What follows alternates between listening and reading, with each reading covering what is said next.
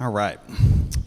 A few announcements before we get started here. Uh, we'd love to be to hear from you and pray from you. If you're newish to Restore or newer, or we don't have your contact info, or there's something going on you just want someone praying for, be anonymous. Uh, you can fill out a connection card, which are in the programs. You can put those in the box that's on the coffee table back there, or you can do it via our app. If you download our app, you can search We Are Restore or We Are Restore eChurch on your Android device. You can fill out a connection card. Let us know what we can be praying for. If you'd like to support our church financially, you can give online at wearerestore.com, or you can do that through the app as well. Uh, right after service today, uh, we have an Easter egg hunt for the kids. So as soon as we get done, um, we're going to head out front, and uh, there's um, like I don't know, uh, like 150,000 eggs hidden out there. So there's lots. It's somewhere between like 200 and 100,000, something like that. Uh, I don't know how many, but there's a lot of eggs out there, and we're gonna have fun together and celebrate. Because there's no better way to celebrate the resurrection than hunting for eggs filled with candy and toys, right? The kids are like, yes. Don't. I know you're thinking, don't poo-poo the Easter egg hunt. I know that. And then um, remember, if you're uh, thinking about hosting a neighborhood collective, we have a video meeting tonight at 8:30 p.m. And if you're like, "Huh, what?" Just see me afterwards. I'll get you the link to that, and that way you can join us. Uh, a few resources, uh, a few people that said some things, wrote some things that kind of got my mind turning, and I want to give them credit for that. Is a guy named AJ Swoboda. He's a pastor of a Pentecostal church on the West Coast, and then a Canadian pastor named Bruxy Cavey. Um, he, he, he had some stuff to say that I really liked. So I've been reading this book. Um, I took a, a, a, hiatus from seminary, um, so now I'm reading books that I want to read, and I'm taking uh, the next two months off. So I'm like, I bought all these books on Amazon, like eight books that have nothing to do with God or theology or stuff like that, and it's just pure fun reading. And one of the books I bought was called The Man Who Caught the Storm, and it's about this legendary tornado chaser named Tim Samaras. And he became famous in the late 90s, early 2000s for his work in, in tornado chasing. Um, has anybody seen the movie Twister back in the 90s? All right. Um, I saw that movie in high school and I immediately knew I'm going to be a storm chaser. Like, that's where my mind went. I made the mistake of making this public and telling my friends about it. And so now, even now, you ever have one of those friends that remembers every stupid thing you said or did? I've got one of those friends. So even now, when I get excited about something, he's, he's like, oh, yeah, like the time that you saw Twister and we're going to be a tornado chaser. He still brings that up 20 years later. Um, he, he loves to rub that in my face. So the whole premise of the movie, if you haven't seen it, is based on an actual scientific experiment that was tried in the 80s. So this group of scientists wanted to measure the inside of a tornado. And they invented this device. They called it Toto, off of like Wizard of Oz, Toto, you know, tornado, that kind of thing. So they called it Toto and their whole premise was they're going to drive around. It's this behemoth of a machine that takes like three or four people to unload. They're going to try to figure out where the twister's going, and they're going to set it on the ground, and hopefully the twister will run over it, and they'll be able to measure all this data. It didn't work. It failed miserably, millions of dollars down the drain. So they decided, you know what, let's write a movie script about it and pretend like it worked. So in Twister, it's called Dorothy. But so I didn't realize it was actually based on a, a true story. So Tim Samaras, years later, um, he develops, uh, he, he wants to also measure what's going on inside of a tornado. He wasn't a scientist, he had no college degree, but he fashioned a, a, a an object so aerodyna- aerodynamically perfect that it could sit within the funnel of a tornado at 200 plus mile an hour winds and it wouldn't budge.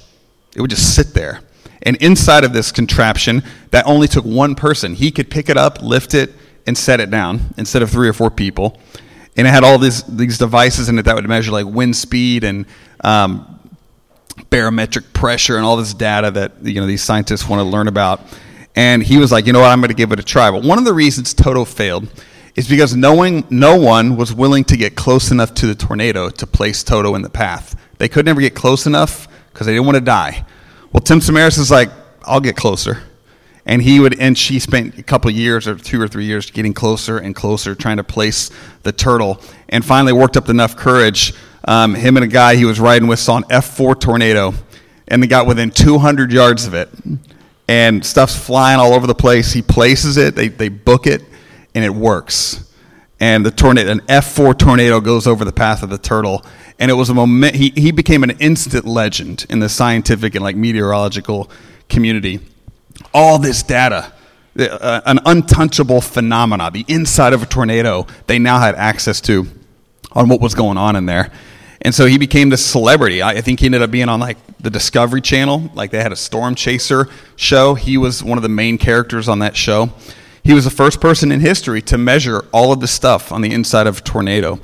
And um, all this enor- enormous information at their fingertips now. It's like going from being in the dark scientifically to now being in the light. Like, whoa, we know all this stuff now. Because one man was smart enough and crazy enough to get close enough to measure this stuff, to inch closer and closer to death. And I feel like this is a metaphor for where faith takes us. Like God invites us to get closer and closer to death so that new life can occur. And I'll be honest, many times this invitation is really crippling for me, mentally and spiritually, to, to follow God into that thing. Like when I read verses like Matthew 16, verses 24 through 25 when Jesus told his disciples, If anyone wants to come after me, he must deny himself and take up his cross and follow me. For whoever wants to save their life will lose it, but whoever loses their life for me will find it. I read stuff like that and I'm like, I, I don't know how much closer I can get to dying to myself, to ignoring all of these broken instincts that I have in order to follow Christ closer and closer. I went on my first ever podcast two weeks ago. Um, a, a, an old friend of mine has a podcast and asked if he could interview me, and I'm like, that is going to be a really boring podcast, but yeah, I'm in. I'll do it.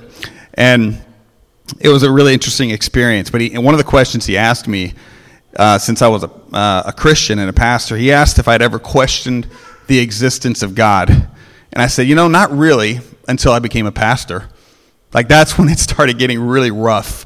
Like, and I, I think the more uh, we're willing to follow Christ an inch closer and closer to dying to ourselves, the more we question these types of things. And I, I was reading Mark 14 last week, which is when it's the chapter where Jesus is arrested and then Peter denies him three times, like, I don't know that guy, out of fear, uh, what's going to happen. And I read that and I'm like, only three times? That's not bad. I've done it a lot more than that. Like, doubted Jesus or ignored, questioned my faith in him.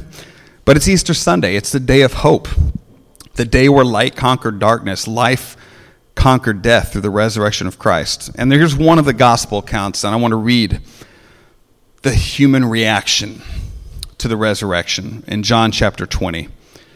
Now, Mary stood outside the tomb crying, and as she wept, she bent over to look into the tomb and saw two angels in white seated where Jesus' body had been, one at the head and the other at the foot.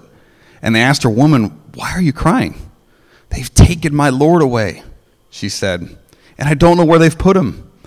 At this, she turned around and saw Jesus standing there, but she did not realize that it was Jesus. He asked her, Woman, why are you crying? Who is it you're looking for? Thinking he was the gardener, she said, Sir, if you have carried him away, tell me where you have put him, and I will get him. And Jesus said to her, Mary. And she turned toward him and cried out in Aramaic, Rabboni, which means teacher. Jesus said, Do not hold on to me, for I have not yet ascended to the Father. Go instead to my brothers and tell them, I am ascending to my Father and your Father. I'm ascending to my Father and your Father, to my God and your God. And Mary Magdalene went to the disciples with the news, I have seen the Lord. And she told them that he had said these things to her. So, this is just one of the recorded reactions in Scripture uh, about the resurrection.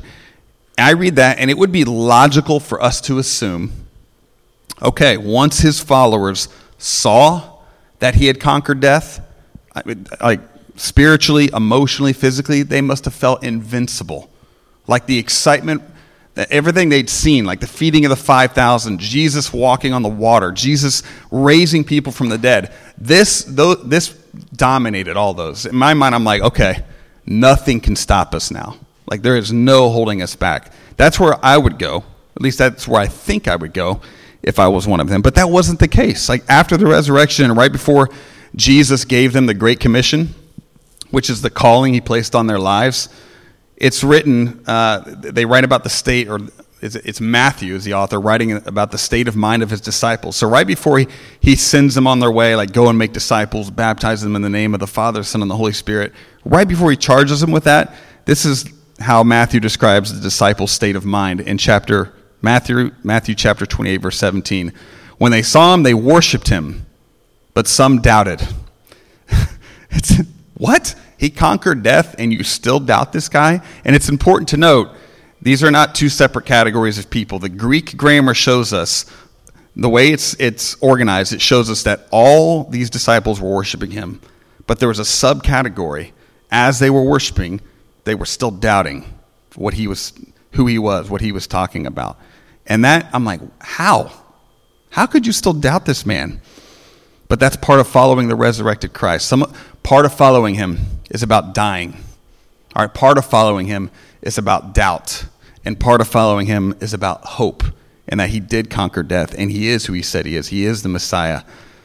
So you think about Holy Weekend as we come to an end. We've got about seven hours left in Holy Weekend. We had Good Friday, we have Saturday, and then we have Easter Sunday. Friday was filled with doom. There's Jesus in the garden. Uh, Luke describes him as so stressed out from knowing what's going to happen that he's sweating drops of blood and he's asking God, like, take this cup of suffering from me. His arrest, his torture, and his death are imminent. I can't imagine the holistic nature of agony that he was experiencing in the garden at that moment. And then there's the heartbreak and the fear in his disciples as they see him arrested, tortured, and killed. Friday is filled with suffering. And then there's Saturday. Saturday is like the day of doubt, the day of, like, what now? Like, what do we do? How do we go on? what just happened. It's the day of questions. We've had, we've all had days where we can't understand what is happening in our life or in our circumstances, days that just kind of seem like a blur because they're so confusing or so overwhelming. But there's also Sunday, and that's the day of surprise, the day of light, of life overcoming death, hope being restored, excitement not only regained, but surpassing all other excitement that they've experienced with Christ. Satan has lost, death has lost its sting, and this power of like love and truth and restoration has been unleashed on the world. All of this happened in one weekend. All right, that's a busy weekend. That's a lot going on. These three days are the gospel. That's the good news. There is good news in the Friday of dying. There is good news in the Saturday of doubt and questions. And there is good news in the Sunday of hope and joy being restored, of, of death being conquered. Um, there is a problem we might face, though. Um, you guys have probably heard or seen maybe some cheesy speaker give like the three-legged stool metaphor, where they like put a stool on the stage and there's three legs, and he's like, "What if I took one of these legs out and the whole thing would fall over?" Well, it's kind of like that. That's the metaphor I'm going to use. Um, Friday, Saturday, and Sunday are each a leg and a stool. And a lot of times in our faith, we only believe in like one or two of them, or we kind of like get stuck. We get stuck in the suffering and the doubt and the questions of Friday and Saturday, but we don't remember the hope and the restoration that occurs with Sunday. Or sometimes we just refuse to engage the suffering. Like, I, don't even want to think about it. All right? Or I, don't want to ask tough questions about God. I, I just want to stay in my like happy place of Sunday. But the problem is we need all three in our faith. That is what God gives us on Holy Week. And so do your best to exhibit some self awareness here. All right, Friday. Are you resisting the suffering of Friday? Is there something in your life that needs to die, but you resist? And the Saturday, are you resisting asking hard questions? Do you ignore your doubt because you're afraid of the unknown or where God might lead you? And I'm going to be realistic here. We're on the East Coast everybody here's got doubt down, like cynicism, doubt, questions. Everybody here's done that. We're like, we live in the East Coast. This is no problem. We got Saturday locked in. So maybe that's not you. Sunday, do you resist the miraculous? Is your faith dead, like in a rut? When you just kind of like shrug your shoulders, like, ah, there's nothing I can do about it. I'm just stuck. I'm here. Maybe the resurrection is just too absurd for you to believe. I don't know. But show, like, we need to exhibit self awareness of, what part of the gospel am I not embracing? Am I not embracing suffering? Am I not embracing questions and doubt? Am I not embracing the hope of the resurrection? That miracles do happen. What part of Holy Weekend needs to awaken for you? So, in closing today, I want you to think about which one you need to embrace. I, I, I know which one I need to embrace, uh, but I want you to pause, uh, and I want to spend, as I clo- we close in prayer, I'm going to spend about a, a, 45 seconds to a minute or so just in silence. Um, and I want you to think, with your eyes closed, which one is it that you think God might be leading you to embrace more of? Is it the Friday, the Saturday, or the Sunday? And then I'm going to close this in prayer, and then we'll sing one more song together to celebrate Easter. So let's, let's bow our heads.